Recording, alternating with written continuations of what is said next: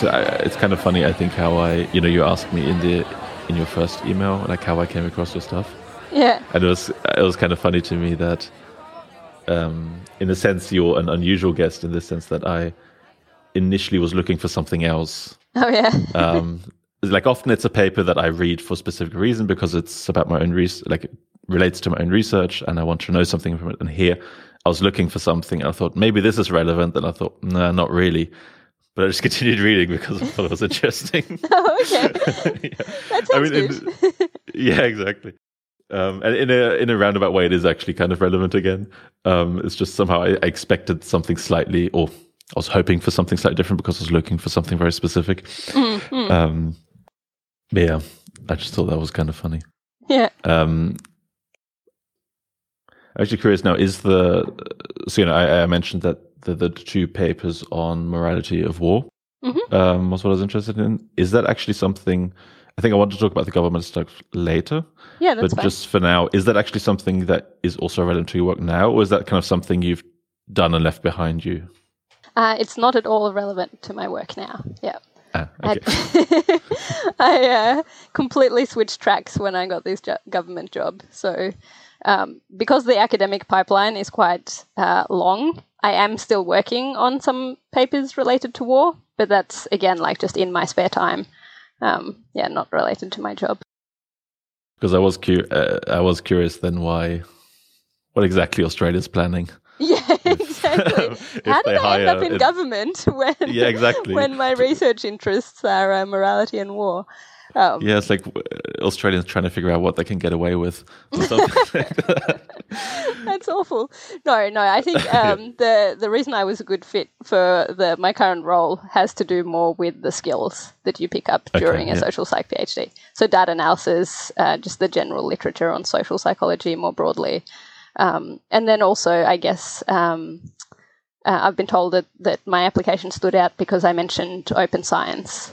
And uh, like oh, yeah. pre-registration and, um, yeah, like using preprints, um, open access, those kind of things, which is something that uh, Beta does as well. Uh, so what does Beta stand for again? Oh, yeah, sorry. Uh, it stands for the Behavioural Economics Team of the Australian Government. So there's no G. It It's a slightly yeah, it's weird acronym. No, Beta, Beta sounds, sounds better. much better. Yeah, it yeah. does. Yeah, so we publish all our, we pre-register all our trials and we publish uh, by default. So often we can only publish a project like after it's well and truly wrapped up, but at some point it makes its way onto our website. So all our projects that are completed you can read about at behavioural economics dot gov dot a u. Okay. So, I said I wanted to talk about this later, but I think now we're in it. yeah, yeah, that's we'll true. We'll talk about the, yeah. about the war stuff then later. Yeah. Uh, so... Yes, as I mentioned, like I have no idea what kind of work you would be doing, and one of my questions was whether you actually still plan on publishing things or not. And mm. um, so, can you just uh, kind of talk about how, maybe just how your work now relates, maybe on a practical, like day-to-day level, like what you do, how that relates to kind of what I assume before was kind of standard academic research. Mm-mm. So, um, well, I guess, have you heard of like behavioral economics, behavioral insights, nudge units? Uh, yeah. So, I mean, nudge units, so let's see. So I've, I think actually once like ages ago read the Nudge book. Nudge, yeah. And, but I'm not sure whether I've read it. So, uh, but I think that's about, um, how should we say, depending on how you frame questions and make options available to people, they behave differently. And there, so I think the idea is to basically make people adopt things that are good for them without forcing them to. Yes, yeah. It's kind of marrying, yeah, the marrying just the idea that like it's good for people to be able to choose like uh, whatever they want, whatever option they want. The classic example in Nudge is of a canteen wanting to have like sweets available and chips, but also apples and bananas or whatever. Because they want to give people the choice, but at the same time, they have the canteen has to decide how to like present those choices, and they can make those decisions in a way that kind of helps people choose um, the apples and the, and the bananas in this example uh, on the assumption that most people, if they were kind of reflecting on what they would want to want for themselves, it would be to choose the healthy option. Um, so uh, behavioural, like nudge units or behavioural insights units have kind of come into government to try and help um, policymakers think about the way that they present choices to the public. It's like there's no neutral way to kind of give people options. You have to pick one, and so you should um, try and pick ones that will do people, like, you know, the most people the most amount of good, but also um, you should evaluate and find out, well, if we do it this way, what effect does that have? And if we do it that way, what effect does that have? Rather than relying on the assumptions from sort of classical economic models. So that's at the broad level what we do. Yeah. I mean, like, one example that came to mind for me with nudging is that of organ donations. Oh, yeah. Where I think the example they used was something like, I don't know whether it was Germany and Austria, or, but like two countries that are culturally very similar have completely different uh, organ donation rates, mm-hmm. because one of them has an opt-in and the other has an opt-out. Um, and that, yeah, because people are lazy, basically.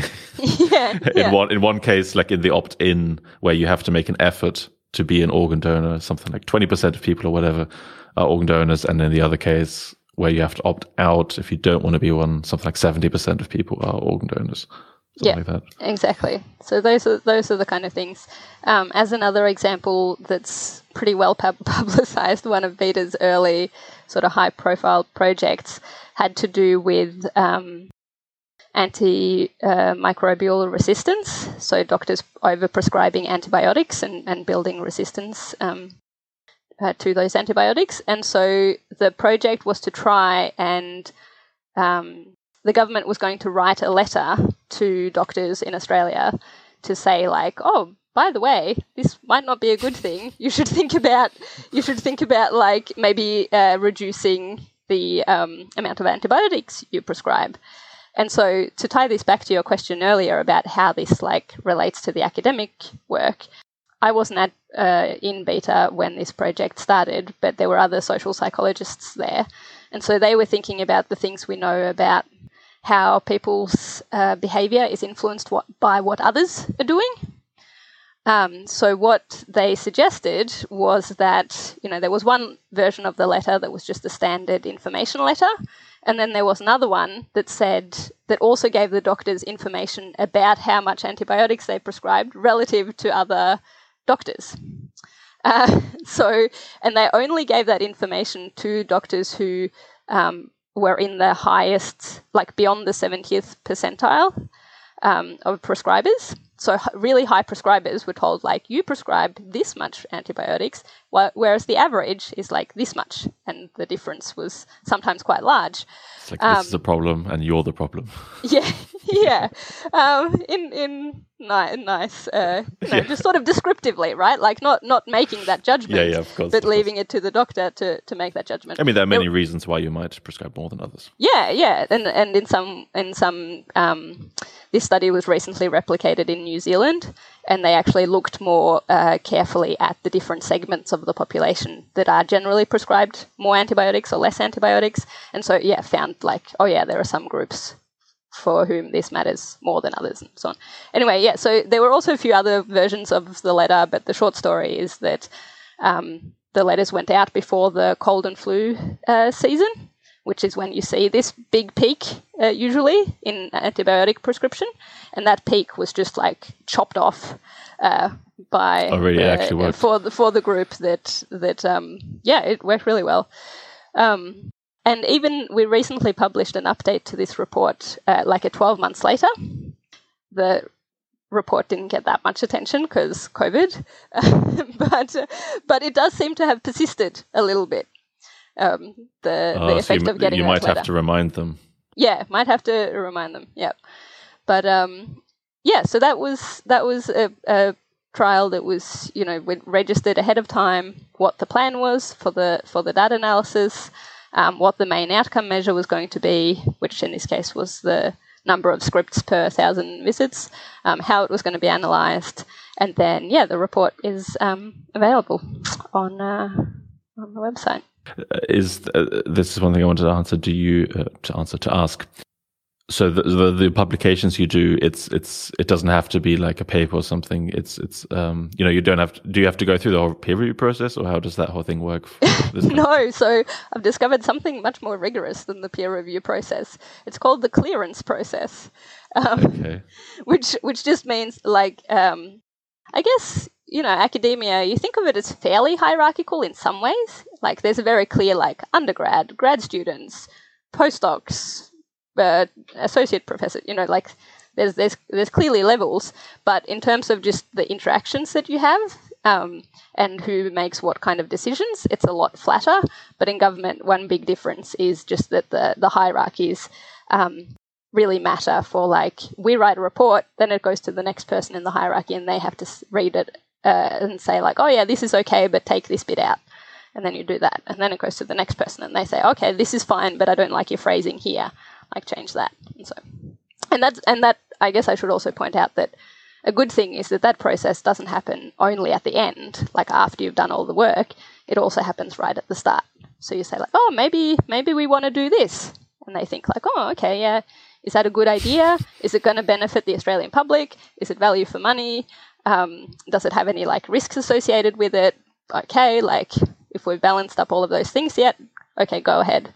And then as you're making decisions along the way about the sample of participants or the analysis strategy or the outcome measures, we often have to um, partner with different agencies. So that's one thing that I can also uh, talk about at length, how beta works as like, yeah, just fair warning, um, how okay. beta is in a um, central agency. So we're in the Department of the Prime Minister and Cabinet, which doesn't which is a, a central agency, which means it doesn't have direct responsibility over a specific area, like, for example, health or transport or education. It sits at the centre, and so if we want to do something with health, we need to talk to the Department of Health. If we want to do something with taxation, we have to talk to the Australian Taxation Office. If we want to do something with um, education, talk to the Department of Education. And um, most of the time it doesn't actually happen in that direction. It's the depart- the other departments coming to us and saying, oh, we have this behavioural problem. Um, do you think you can help? So, yeah, sorry, I lost track of what your question was. But uh, yeah, me too. I never know. uh. Oh, I was going to say um, the publication was what you asked about. Um, so I asked when I started, like, oh, will I be able to publish in academic journals while uh, while working at Beta? And the people I spoke to said, like, oh, yeah, in theory you can. Um, you know, again, you have to, like, get it cleared by a bunch of people, but um, it's not it's not a problem sort of at a theoretical level. But what I've discovered is that once we have the report um, on our website that is, like, the beta report, in it's much more readable than an academic article. Um, it's immediately uh, public. Um, and... I just haven't really felt like any great need to then restructure everything, like f- so that another like five people can can read it, you know, when it's published in Journal of blah. Um, so it doesn't, it yeah. Even though I thought that I would want to continue to do that, um, it just doesn't seem like necessary, I guess. Hmm. Okay, is um, um, is I mean, is this move from having a, a postdoc position, I think you had before, right? Mm-hmm. Um, from that to working um, in your current position, is that for you a kind of permanent move? Or because I, I, my question right now is like, okay, so if you wanted to return, let's say, in, at some time, would that be a problem that you hadn't published anything? You know, yeah. In quotation marks, you hadn't published anything. Um, so I asked the same question from when I was considering whether to take this this position. I asked my old um, supervisor that question, like, oh, but what if I don't like it? Like, what's going to happen for my prospects of getting back into academia? Um, at the time, my prospects for staying in academia weren't that great. So just because there were no jobs. Um, so, so like, I don't know if... if it doesn't really make sense to then start thinking about going back to academia. But yeah, I raised the same question. And what he pointed out was that um, your uh, output, for want of a better word, um, is evaluated relative to opportunity when you go for lectureship positions, um, at least in at least in Australia. Is that um, true? Yeah, that, that uh, I mean, yeah, maybe it's like a theoretically true thing, but but so he he followed up to say that um, he thought that I, I could make an argument that it's not like, say I stayed in this job for like three years and then decided I wanted to try and get back into academia. I could make the argument that I hadn't just been sitting there for three years. You know, I'd been publishing yeah, non-academic yeah. articles. I could point to all the other things that, that would stand in place of publications, and my old publications wouldn't expire. So, you know, you would say like, oh, I have these pub- these solid publications. Then I went and got a government job and had like a direct impact on the well-being of the Australian public. And now I would like to uh, uh, like be a lecturer again and just talk to undergrads. Um, yeah.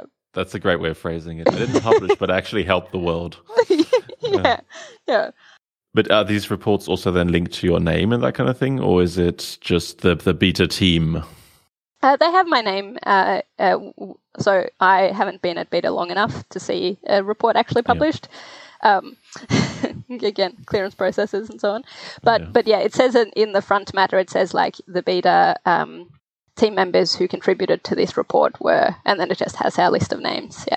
Okay, so there there is still this clear, like I worked on this thing, and yeah, yeah. you know, my my name's on it. It's not my, just yeah. this, and, you and know, because might... otherwise it's like this team published something, right? Exactly, and it's very yeah. unclear what you're. Well, I guess that's what references are for, but yeah, yeah, yeah. And I think also, um, you know, you yeah, it, like you said, references, and um, beta has uh, some psychologists, some economists, some sort of public policy people. Um, but the thing, one of the key things that the psychology um, uh, PhDs and masters uh, people contribute is actually the ability to design experiments and analyze the data from them. So for the projects that I've been a part of so far, um, I've been the main data analysis person for all of them.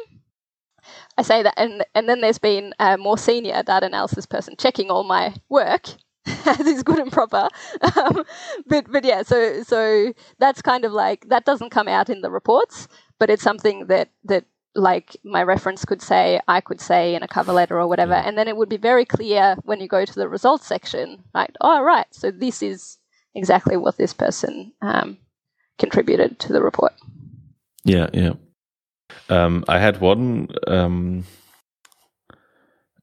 When you said earlier that you have to um, get clearance from from above, um, the first thing I, uh, I mean, I'm sure this. Uh, I hope that. Well, I think this was just uh, uh, the way you phrased it, but there was one thing that immediately made me think of censure.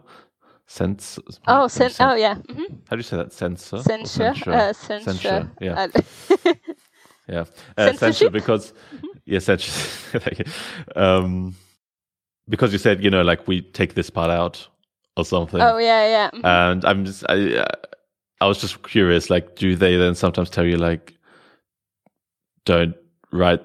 It's. I mean, I'm sure you don't didn't mean like results or something. So like, no, oh, this no, isn't yeah. You know. It's more. Um, so my experience is a little bit uh, limited here. I've been at beta for ten months, so I haven't quite figured out like exactly what kinds of things are considered sort of sensitive, um, is the phrase that often gets used. But um, often it'll have to do, so in the experience I do have, it seems to have a little bit to do with kind of consistency across different um, uh, agencies and different publications on the same topic. Um, So, for example, um, I don't know if this is the case, so I'm just, because I wasn't on the project about antimicrobial resistance, but say I'm imagining that like the Department of Health would have had some sort of campaign more generally about like antimicrobial resistance and how to use antibiotics and so on. And so then making sure that Beta's publication like doesn't say anything that seems like it's going to contradict Um, what health are saying in, in, in terms of like just, yeah, it's not censorship so much as just making sure messages are clear and people are sort of, um, yeah, it's it's a bit hard to hard to get at. Uh, I wish I had like a... avoiding certain things that might just seem confusing even though they aren't. Yeah, yeah, yeah. Because often it's not. It's often it's not like take this out. It's like, oh, this is really unclear. Explain what you mean, or take it out. Like, I see. Yeah, okay. Yeah. Um, uh, okay. So, yeah. But let me think if there's a. I'll. I'll. If something comes up, I'll. I'll come yeah. back to it. Yeah. But also, and this then relates to me to the whole thing you mentioned earlier, that one of your, um, one of the good things about you and your application was that you had experience with open science and pre-registration, these things. Mm-hmm. So I'm assuming you have to, you know, those things then have to be in the report that you pre-register, or how? Yes, yeah. So we pre-register. Um, uh, so so we we publish the pre-registration plans as well. Mm-hmm. So everything that we say we're going to do is is right there. You can go and look at what we said we were going to do, and then you can look at the report and see, like, well, did you actually do that?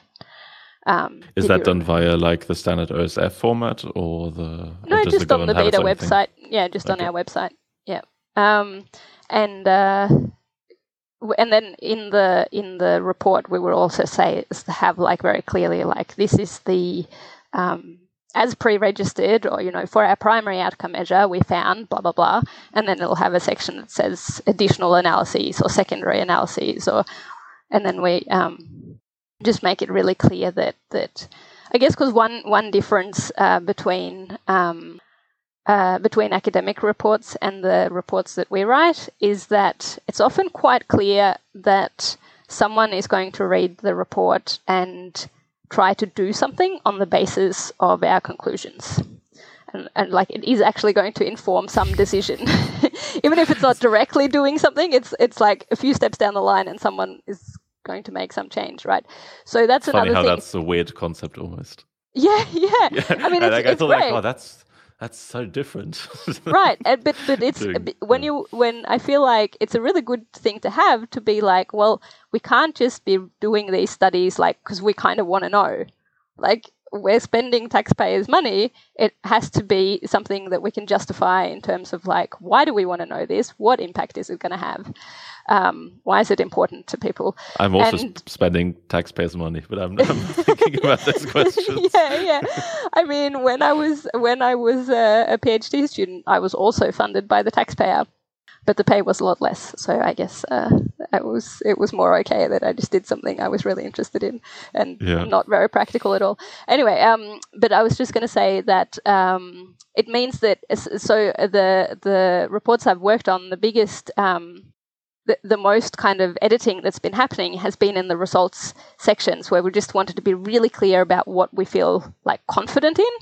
Um, again, like, and that's because the effect sizes are big, or because the analyses were sound, the analyses were pre-registered, like there wasn't anything weird. You know, it's the, those are the things we're confident in, and then things where we're like, well, it looks like there's a difference here and here, but we're not really sure. Like, just being really clear about the conclusions that we think can be drawn from those sort of in-between things, um, I think is important, because as soon as you like put it in a report and say, oh yeah, this is what, what we found, then someone is going to run with it. Um, so just, yeah. Right. Yeah, yeah, I guess there's more of a, how should we say, responsibility to make sure that you're also just, I mean, I think in general, academic research is also going much more that way to, mm. you know, report effect sizes and all that kind of stuff. Um, but somehow it's not quite as important as if you know, yeah, that someone's going to just read your thing with the implicit, uh, not implicit, with the explicit purpose of then using it to actually mm. inform mm-hmm. policy or something. Then I feel like there's also probably, you don't want to like bog them down in like one hundred details that don't really matter. that don't that matter, much. yeah, exactly. Yeah. But that are interesting for like basic research, but not for actually, I don't know, writing that letter for, to doctors or whatever. Yeah, yeah. I mean, I should also say that it does happen that our reports just kind of get ignored. Um, whether that's whether that's because um, the uh, like we just didn't find anything, like, you know, we're comparing two different presentation formats or something, and it's like, oh, well, this doesn't really matter. They're both equivalently good. Like, then obviously there's not that much interest in trying to build on it. But also if the priorities um, move on, or the budget's cut, or, you know, hypothetically, um, yeah, yeah. those kind of things mean that that uh, even if a, pa- a particular study seemed to show something promising, it's not always carried forward. Mm-hmm, yeah. By the way, I think we heard your dog there for a second. Yeah, in the background yeah, a we few did, seconds yeah. ago. Uh, I said I said something always happens in these podcasts. Yeah. I think I have to yeah. leave that in, though, because you were talking at the same time, so I can't yeah, take so that out. Yeah. Hopefully it wasn't too uh, uh, too loud. No, I, I don't know. It's always nice to have a dog in the background. Yeah, yeah. Um, anyway, the uh, another thing I was wondering is, so are you then... Uh, do you only do research about certain topics, or is it more that uh, your kind of your team, uh, the, the meta team, is like a general research purpose team where just people say like, "Hey, we want to know something about this," and then you just go off and do that, or is it? Yeah, I was, I'm just curious, like how sp- specific or limited the research you do is, or whether that's more, yeah, whatever has to be done. Yeah. Um... In theory, we could do we could work on anything across government, but yeah, in practice, it's sort of a balancing act um, with people coming to us saying like, "Oh, we have this problem. Can you help us solve it?" Or, "Oh, we have this question about that. Can you help us answer it?" And then um, th- this is something that my managers do a lot more than uh, I do, because they're kind of in charge of like managing betas' workload and projects as a whole. They have to figure out like, is this a pro- problem that we actually, that is like a behavioural issue, so therefore something that falls within our um, scope? Is it, um, if it is, then then okay, good, but do we have capacity to deal with this right now? Um, is it on a topic that we sort of already have some expertise in? Um, I'm just trying to think of like the other considerations. Uh, oh yeah, what are the timelines like? Like sometimes an agency might come to us with a project and say like, "Oh, we really want um, you to help us design this website." And then we're like, "Okay, that sounds interesting." And then they say like, "Oh yeah, but we have to finish it next month." It's like, well, then there's a limit to how, how much we can actually contribute. Um, you know, that that was just a random example. But yeah, yeah, yeah. so it's kind of a balancing act. But we've worked on... Um, Uh, trying to, um, we've worked on retirement savings, we've worked on projects in health, like I mentioned, uh, we worked on projects on add-on insurance, we've worked on a project on helping students, um, like not drop out of university, we've worked on cybersecurity, uh, reminders for credit card, uh, like to make your credit credit card payments on time. Yeah, and and a lot of them are, are you know, randomized controlled trials in the field, um, but sometimes we will also write advisory reports where we just go in and kind of analyze a problem and suggest recommendations for addressing it, but we don't actually test those recommendations. And those reports are also available on the website. Okay, and um, so what kind of, so let's say you do an empirical study to see how people react or whatever. Do, is is it like? Can it can it be anything that you might do in an in academic research context, or is it uh, somehow I'm imagining you have more ability to contact citizens or something? To oh do, yeah, like to get like specific representative samples or something like that. But yes, no, definitely. Um, so our like gold standard is running a trial in the field. So that that trial with the doctors, the letters went to the doctors. Uh, like the, the actual real. I yeah, think it was a sample of like three thousand or something.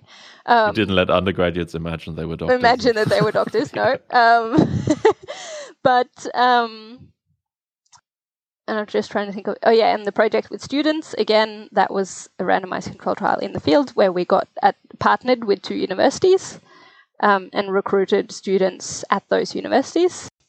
But we have also done some more like framed field Uh, experiments, so that when where you try to get the the a sample of people who would be sort of engaging in the kind of decision that you're uh, interested in. So an example is a project that uh, about retirement planning.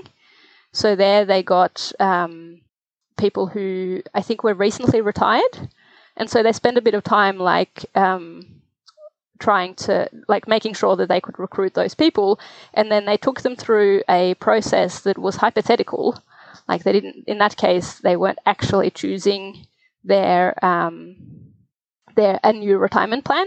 It was just kind of taking them through, I think it was a website, um, informing them about different uh, retirement plans, and you could make like a, okay, so now that you've been through this, you know, was it helpful? Do you think you would switch retirement plan, savings plan, whatever it might be?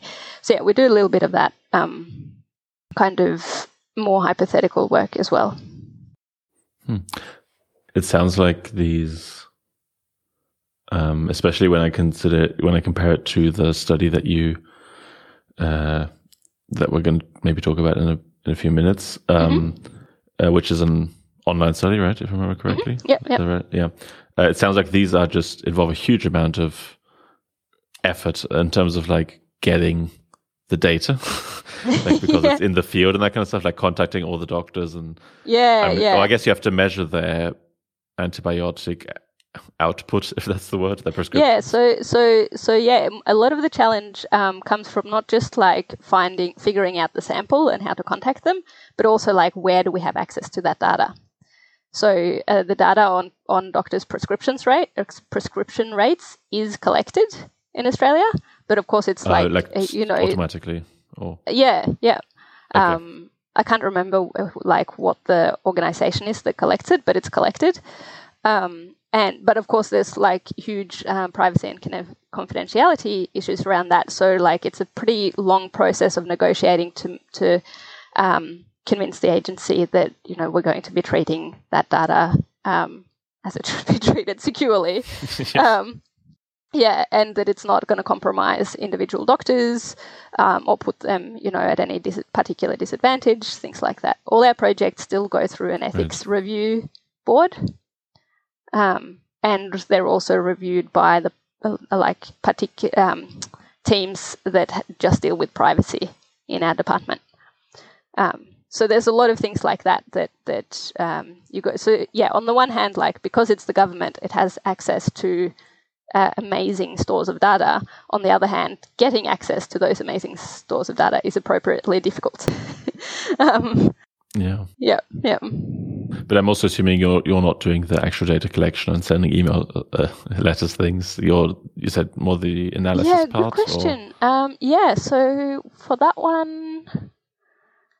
no. So one project that I'm on at the moment. I, I guess um, that wasn't your. Yeah, you said. Yeah, that one wasn't mine. But so, so just as an example, a project that I'm working on at the moment, and I won't tell you the details, but there the agency is doing all the data collection. We've specified what kind of, um, like what variables we want to collect, and then once we reach the target sample size, which is in this case is taking a few months. Um, they will do the initial data cleaning, make sure that no individuals can be identified, and then send it to us, um, and we'll do the, the data analysis. Hmm. Yeah. So it's, uh, from the way you've been describing it, it sounds like it's kind of like academia, but without a lot of the annoying parts. But but but with a di- but probably with different, other different annoying, annoying yeah. parts. Yeah, yeah. Yeah. Um, I guess peer review can be annoying, but clearance doesn't sound like it's the easiest process either. No, yeah. I mean, I really appreciate it. So maybe this will be a nice pivot to, to the registered report that I wrote in academia, right? I really appreciated having, um, in that case, the peer review before we'd actually run the study, because of course the the the you can take on board like feedback in a completely different way when you haven't just like, you know, like, oh, you should do this thing differently in your experimental manipulation. It's like, oh, well, thanks. I already had three thousand people complete this study. Like, yeah, yeah. you know, it's it's much more useful earlier on.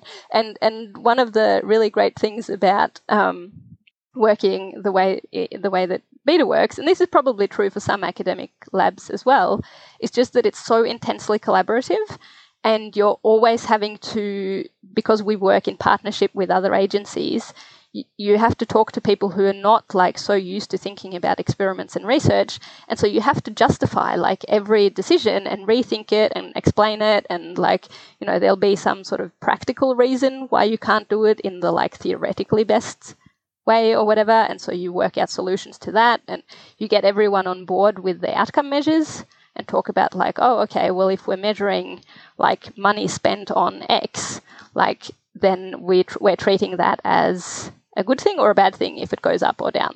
Like just kind of making those decisions about what it all means, um, where you can get the data, how you're going to get the data, um, like what you're going to do with it, all those things. Like you, there's a lot of work that goes into it before the trial is actually in the field, which I think is really helpful. Hmm. Yeah, so, so since you already made the bridge to your preprint, uh, yeah. preprint, sorry, your your paper, yeah, uh, I, th- I think I'll I'll take that. um, yeah, yeah. Um, actually, uh, maybe we can. It's funny, we're just doing the conversation exactly the, the other way around than I planned it. Yeah, yeah um, sorry about that. so I, I think, no, no, I mean like in terms of me also starting with the government stuff, I thought oh, we'd yeah. talk like about morality in war, then mm-hmm. get to your paper, then talk about pre, uh, register report, because I have a few questions about that, and yeah. then talk about government stuff, but now we're just going to completely flip well, that around. It, yeah. Um, so then I'm also just, in general, I haven't, um, I think you're the first person I'm talking to who I know has done a register report. Mm-hmm. Um, it's like something, you know, you hear about a lot, and that I've, I've talked, I talk to my supervisor a lot because we kind of, occasionally about it, because we kind of like the idea and want to do it. But mm. it's just the question, like when it applies, when it makes sense to do it. So I'm, for a few minutes, I'd just like to get your like practical experience from writing one. Mm. Um, and I, I've actually, I have been uh, involved in the peer review process of a register report. Oh, great. Yeah. And that, I haven't. So okay, yeah, that was yeah. kind of c- quite cool.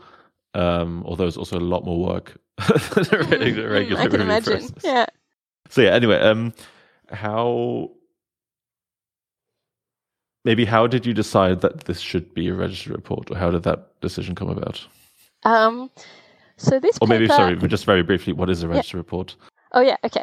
So a registered report is when you submit a paper to a journal with the introduction written. Um, so the literature review, you've developed your hypothesis on the basis of theory, and you've decided kind of on your method. Um, and then you submit it to the journal before you collect the data and analyze and write up the results and conclusions. Um, and the journal um, sends the paper out to review, you know, without that whole second half. And then um, if they decide to accept it, they commit to publishing it regardless of what the results actually come out um, as. And so it helps uh, reduce publication bias, because often um, null results, for example, just or unexpected sort of weird findings just don't make it into journals. But they definitely happen and end up in yeah. people's file drawers. So without registered reports, you can end up with a with a really skewed, uh, sort of a biased representation of of the studies that are run, because you only end up with the sort of very neat, positive, positive in the research, in the statistical sense, findings um, in the literature. Yep. So that was is that an okay summary? Anything you'd like to add? um, yeah, not not. Much. I mean, like one thing I think is kind of interesting is that I think this is probably the model that most non-scientists kind of assume almost. Yeah, yeah. So how science works, uh, in the sense that you get critical feedback before you do it, rather than just complain afterwards what you didn't do. yeah, um, it's which true. Which is a standard model. yeah. Uh, no, so I think yeah, that's I think that's a good mm. explanation. Mm. Uh, so how did you then? Yeah, why why was this? I mean, like one also what I'm trying to get at is. Um, not only like why did you decide to do it, but what kind of projects are most suitable, and when should you do a register report, when shouldn't you? Yeah, that's a good question. Um, I think just to answer that last part first, I think one thing that made it sort of more straightforward in this case to do a registered report was that we were directly replicating a previous study and then building on it. Um, And so I think that helped because, um, hmm, why do I think that helped? I don't actually know. I, it's just like an intuition. Um, I'll I'll tell you how it came about, and then I can just rethink like what it is about it. So, so I um, had a blog. Uh, it still exists, but I, I what read. What is it? This... Do you want to tell people about it? Or... Uh, it's I haven't I haven't updated it since two thousand eighteen, I think. But yeah, it's it's my scholarly goop. It might be interesting to follow this story on on the blog. It's called my scholarly goop dot wordpress dot com, uh, which is an anagram of moral psychology. Um, but it. Uh, I'd written... So just let me just quickly... My, oh, yeah, just, yeah. My Scholarly Goop, G O O P, or... Yeah. And then, sorry, what? My Scholarly Goop, WordPress. .wordpress dot com. Wait, uh, Did you find because it? I'm also... Uh, I think so, yeah. Yeah, yeah. The, the, the description in... Uh, that's also the first thing that it says. If I just googled it, it's quite it up, updated. It. Yeah, it says this web page hasn't been updated since February two thousand eighteen. Yeah, that's below right. Is old news. Okay, cool. No, it's just yeah. I, I I'll put the stuff in the description also. Oh just, yeah, yeah. No just worries. Good that I found it. Yeah. Okay. Yeah. So um, I read this paper by Jonathan Phillips and Fiery Cushman that was looking at the way that. Um, when you're presented with someone doing something immoral, one of the reactions that you might have is like, oh, you can't do that, like as if it's somehow impossible uh, just because it's immoral. And I wrote about, th- just sort of briefly summarized the paper on my blog, said, oh, this sounds really cool. Um, just, uh, I wonder how it holds up in a war context, because in, in war, like things that you can't do that in a peace context, you kind of can. Uh, a lot of the time in, in war, if you're a soldier and, you know, appropriately authorized yep. and so on. Um, so that was just a, like a question at the at the end of the post, like, oh, can we replicate this and see also it does it work in a war context? And I think Mark Brandt um, just responded on Twitter actually and said, oh yeah, I'd be I'd be up for that. Like, let's do it. Um, oh, he's because co-author. He's my co-author. Yeah. um, and I guess the other the other thing that I'd mentioned in the blog post uh, is that um, the original authors had made all their materials and code um, and data files and everything available um, on GitHub. So it looked really easy, right, to just like take their materials and their code and just yeah. re- redo it all. So so Mark said he was on board. So then I was like, okay, cool, I'll try and do this. And then, and I started working on, on the project and then wrote another blog post about the way that I felt like that I had heard about registered reports. At that point, I'd never done one before. I thought it was a cool idea in theory, but I felt just kind of like, like apprehensive about it, about actually doing one.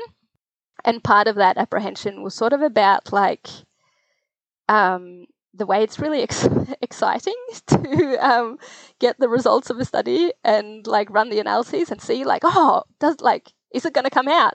And part of the excitement has to do with like, you know, that if it comes out how you expect it and if the results are neat, you like get a publication out of it, um, potentially. Whereas like the disappointment is, oh no, this like, I'm going to have to go back to the drawing board. And obviously that, that sort of motivation and that, the the fact that like getting results is so closely tied to publications that that you have that sort of excitement, it doesn't actually seem like a good thing for science. so so um I was just kind of reflecting on that and thinking I should probably try and overcome it. And then in emails or something with Mark, I can't remember exactly how it came about, we said like, oh, maybe we should do this one as a registered uh, report. Mm-hmm.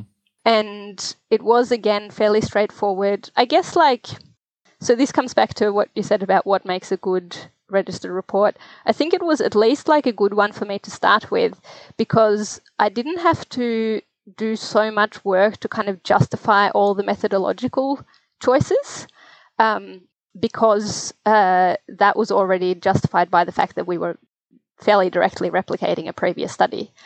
Um, and of course, with the results and everything not being there, it's the methodological choices that get a lot of focus in the review process.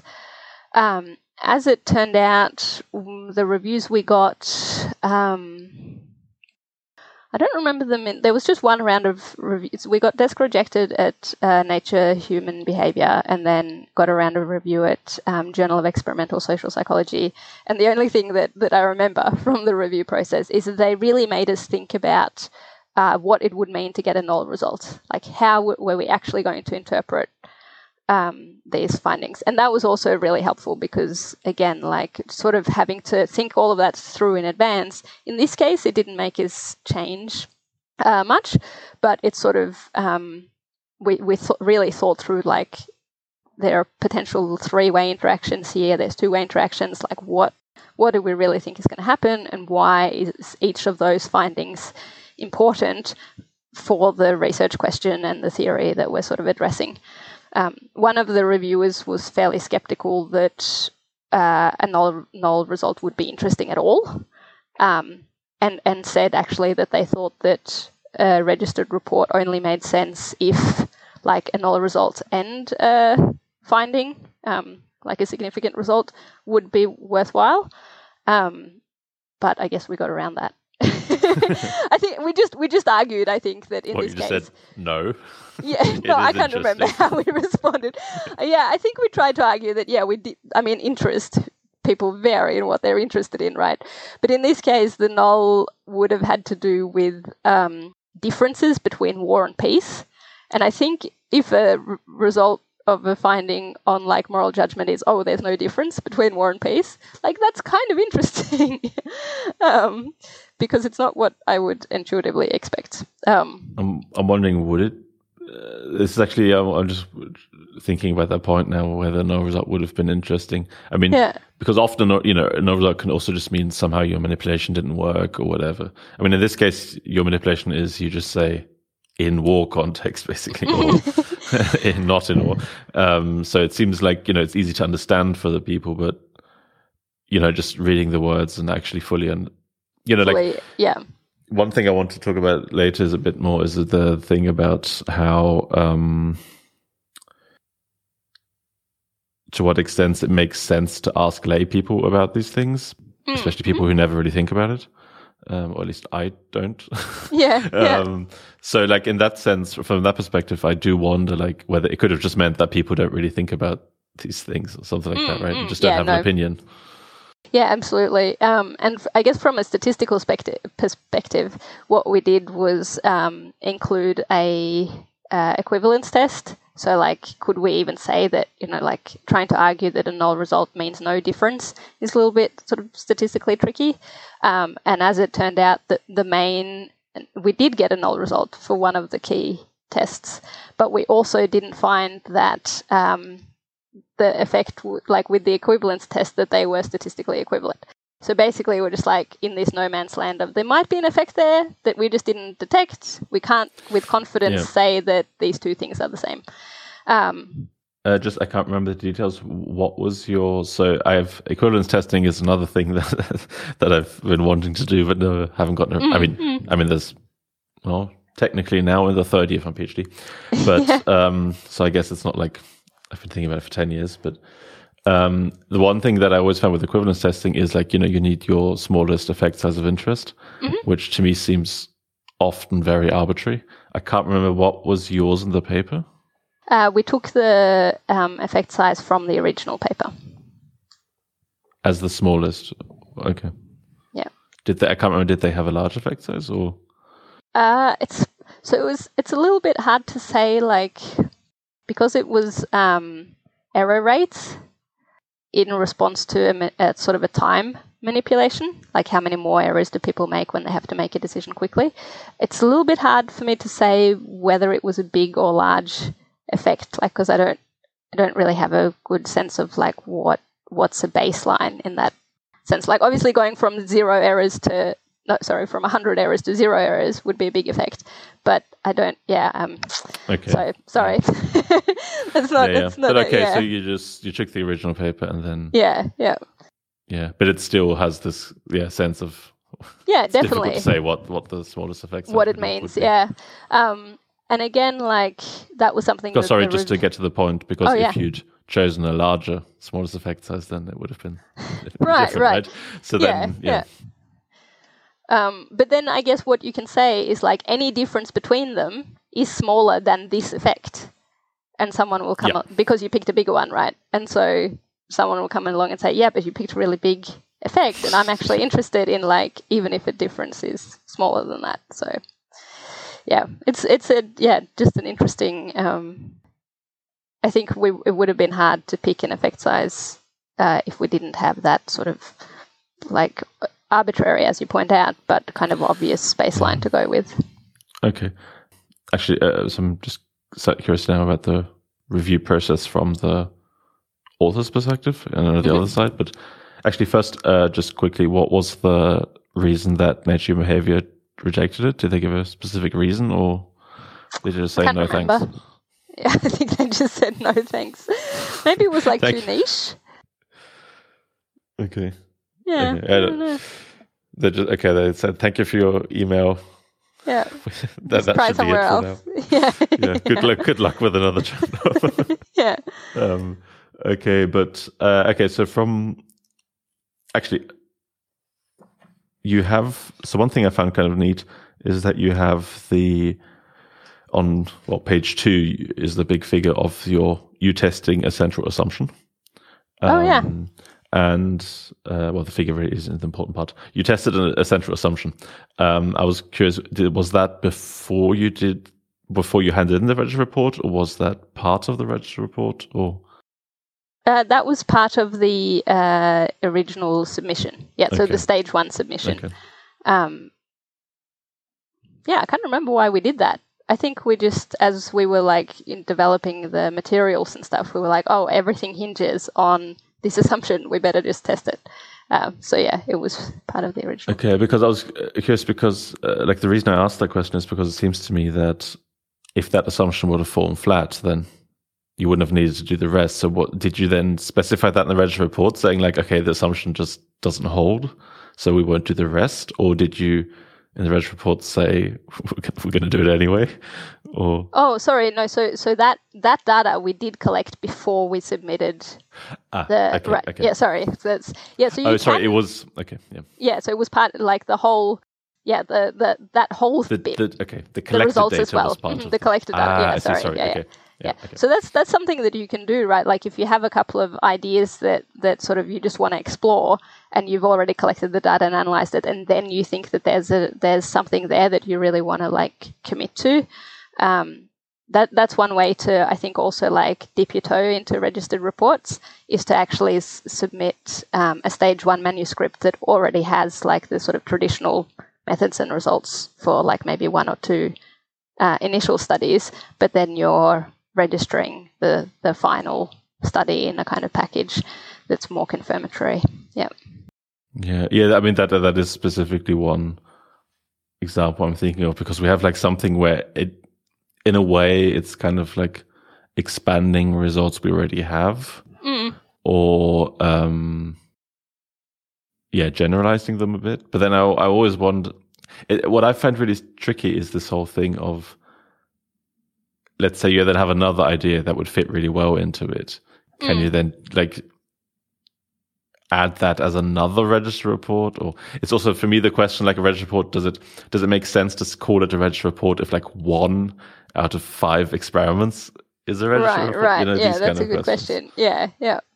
Yeah, and I wouldn't, yeah, I agree. That sort of starts to seem a little bit strange, but um, I guess as long as it's clear in, you know, people skim the abstracts. If it's clear in the abstract that only the last study was, you know, submitted for review before the data was collected or something, um, that doesn't seem like such a problem. What label you want to put on it, I don't know. Yeah, it, it is more just how you call it, but yeah, yeah. yeah. Um, I was thinking something about testing assumptions. Uh, oh, actually, uh, one of my other papers kind of ended up being almost like a registered report by accident.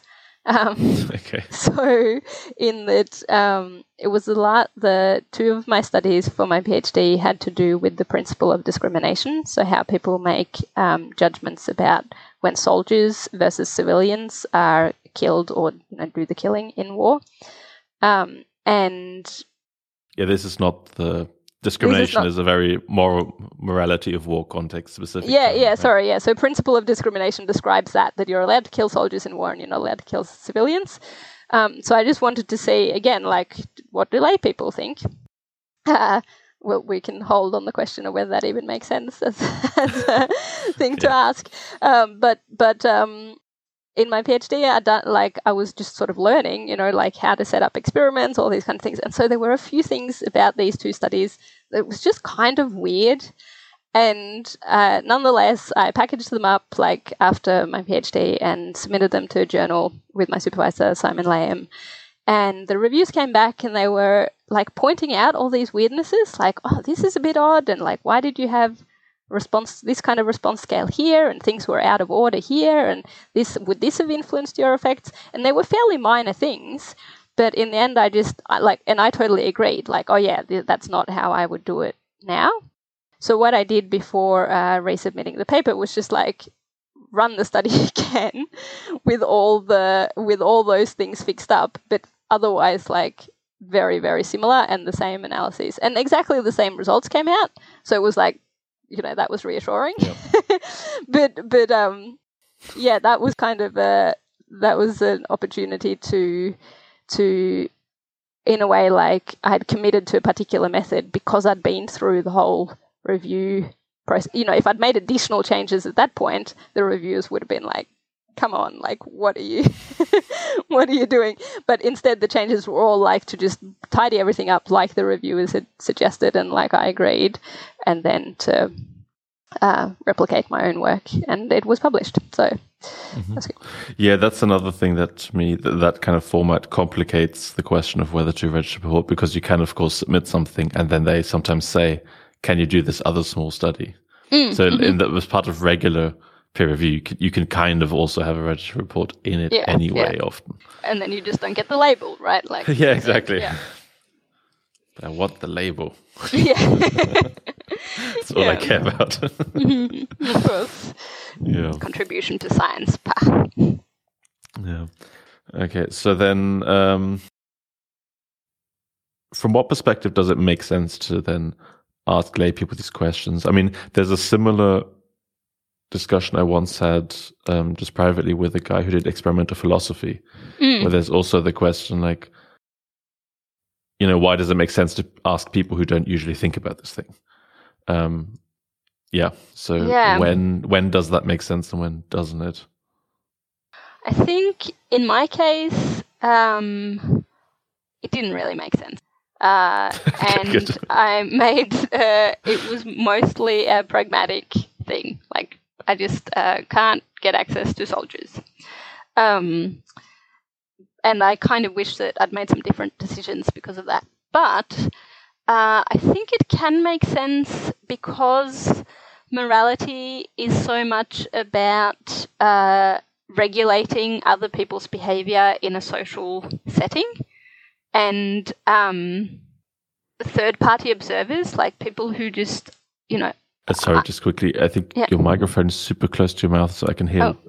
I don't know, is that movable? Is yeah, that maybe better? That's better. Yeah, just there was a lot of uh, just breathing air. Yeah, yeah. yeah. Okay, yeah, now it's better. Okay, yeah. yeah. So, so um, morality uh, seems to function a lot to regulate people's behavior in a social setting, and in those cases, it's not just about the like the perpetrator and the victim. It's also about these third-party observers and the kind of sort of punishments and praise and help uh, that they um, provide. And so those are people who are not necessarily directly involved, but their judgments still matter because they form part of that whole sort of structure of moral judgments and norms that then influence us directly and indirectly through, like, our knowledge about those norms and so on. Um, when it comes to, like, people who don't think about it that often, uh, that's slightly different from the category of people who are just, you know, outside of a given conflict. Like an external observer might spend a lot of time like thinking about something, or they might not. Um, you know, like I agree that um, it doesn't really, in some ways it doesn't really make sense. But when it comes to war, like I also just have this feeling like you should be thinking about it, actually. Sorry. Um, yeah. So so I agree, like people aren't really thinking about it that much, and and that's part of like how we've set up society is so that there's this particular group of people who go and have it as their profession and the rest of us don't really have to think about it. Um, but I think that's like a kind of um, unfortunate gap, I suppose, um, for lots of different reasons, um, including just uh, sort of the disconnect.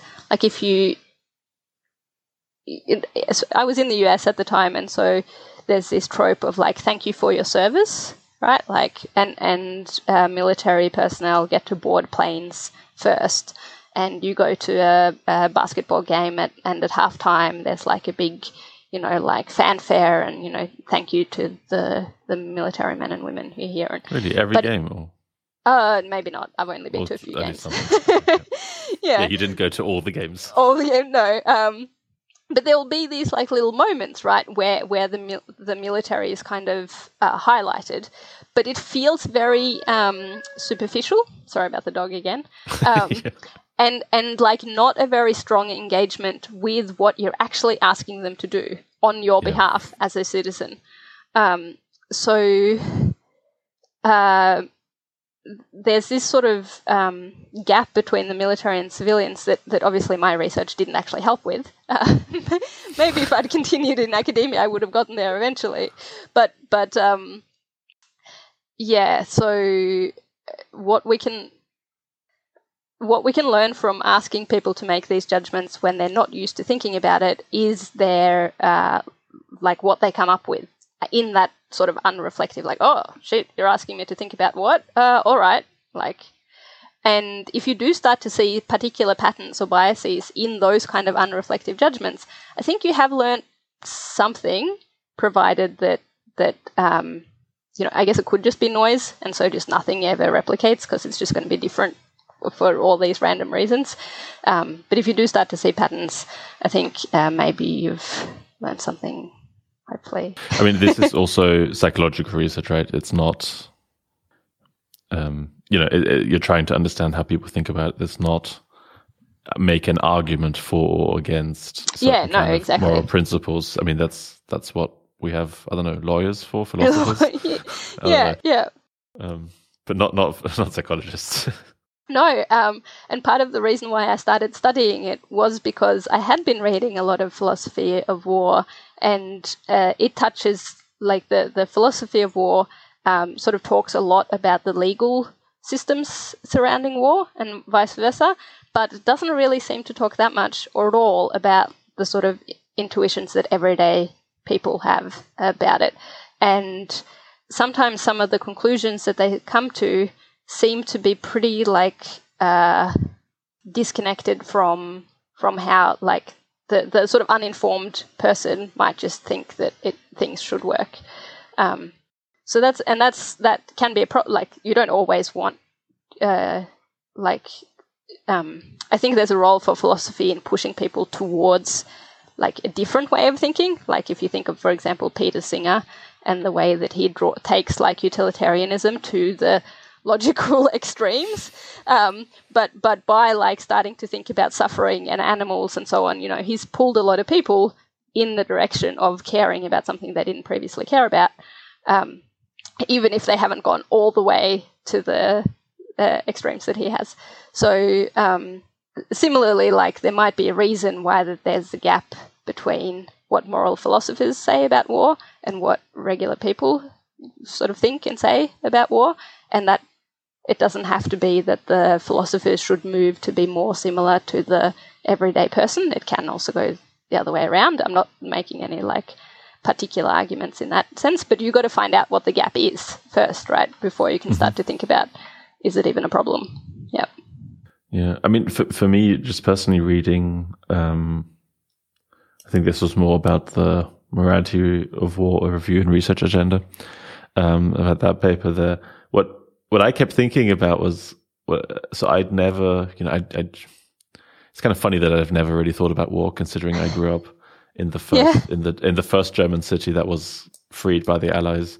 Oh wow! Like where I grew up, like when there's like the I don't know what they're called. There's like huge stones that tanks can't drive over.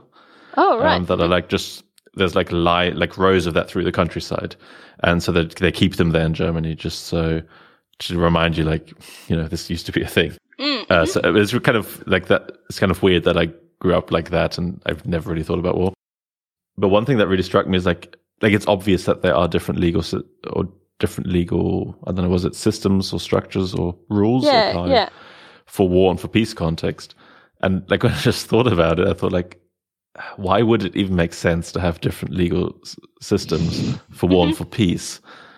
And I thought like, shouldn't killing someone well, I guess we, uh, I mean, I know nothing about law either, but, um, you know, when I was, from what I understand, when someone has killed someone, you take into account the reasons and all these kind of things, right? Mm-hmm. Um, but it still seems kind of weird to me that you'd make this huge distinction between saying, well, the country's in war, so therefore you can shoot people. Yeah, um, yeah.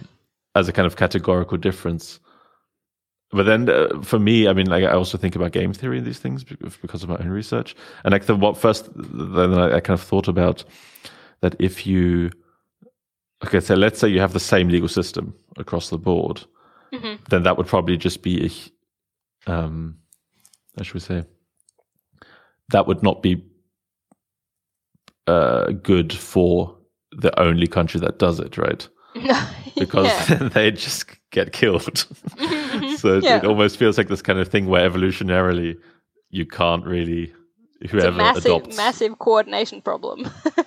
yeah, yeah, exactly. And as, if one person or one, not person, one country, yeah, you can't really go, can you go as a single person to war? Um, That's a good question. But if a single country were to adopt it, then they just would stop to exist. Mm-mm. Um, yeah. But do you, is that, like, do you know why there are these two separate systems? Is that part of it, or is there completely um, different, like, legal reason? Good question. Uh, it hasn't always been separate. Um, you'd have to talk to, like, a historian of the legal structures of war or something to, to think about how it, how it came about. Um, but just war theory does have its roots in sort of theorizing by um, Thomas and Thomas Aquinas and Augustine, um, where they were kind of trying to reconcile um, like the Christian sort of prohibition on killing um, mm-hmm. with the fact that, oh, with, the king it can just yeah. like send his men out to slaughter and pillage and take, like, do whatever he wants, basically.